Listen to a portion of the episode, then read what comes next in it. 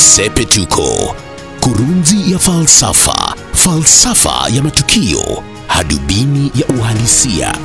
Juma hili Dr. Fred Matiang'i, waziri wa masuala ya ndani, amepiga siasa tena. Dr. Matiang'i amesema mtu asimwingilie na kumshtumu akidai kwamba anahusika siasa.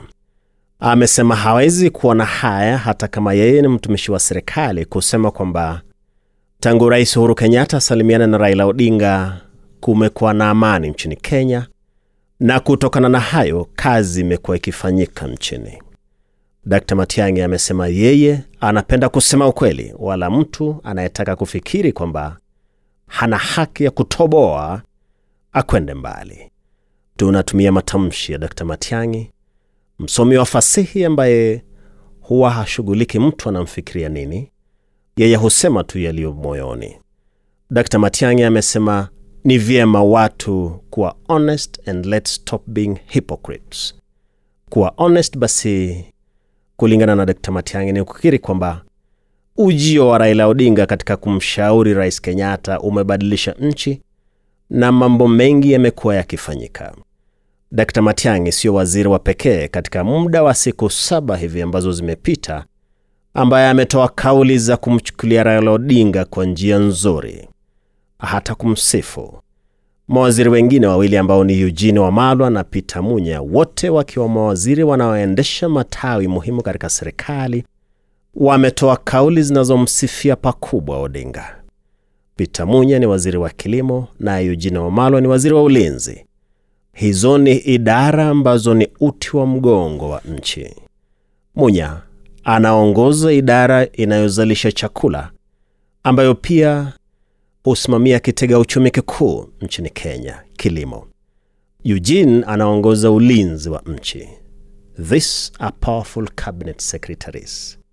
Ukiongeza Dr. Matiang'i ambaye ni mkuu wa masuala ya ndani mwa nchi, iwe ni usalama wa nchi, usajili wa watu, idara za kuwazuilia wakosaji, taasisi zote hizo zimo mikononi mwake.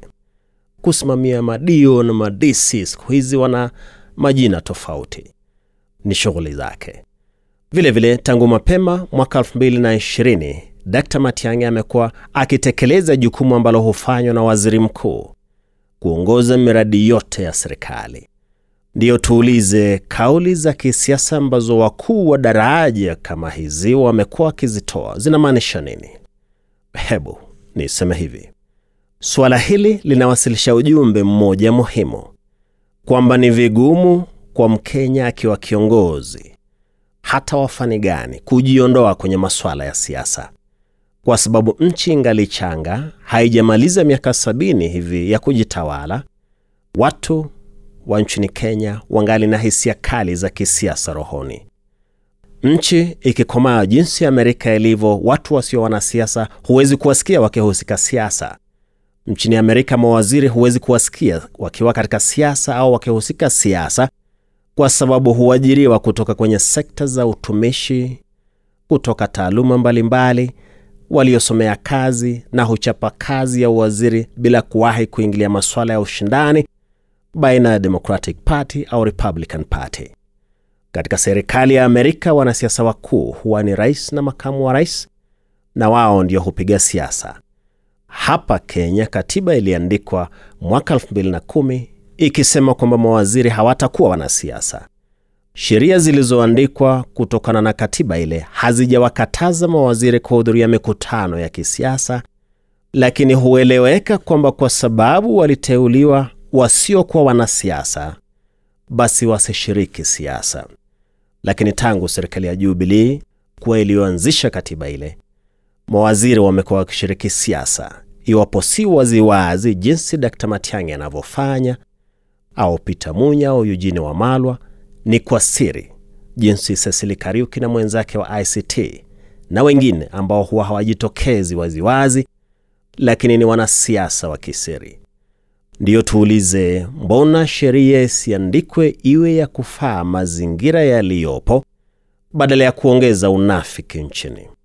Na ndiyo nitasema hivi, kwa sababu Kenya ingali changa kwenye masuala ya kujitawala baada ya ukoloni itafaa sheria iliyoandikwa kuiga Amerika kwamba mawaziri wasio wanasiasa irekebishwe, mawaziri wawe wanateuliwa miongoni mwa wabunge kama ilivyo nchini Uingereza, kama ilivyokuwa chini ya katiba ya zamani.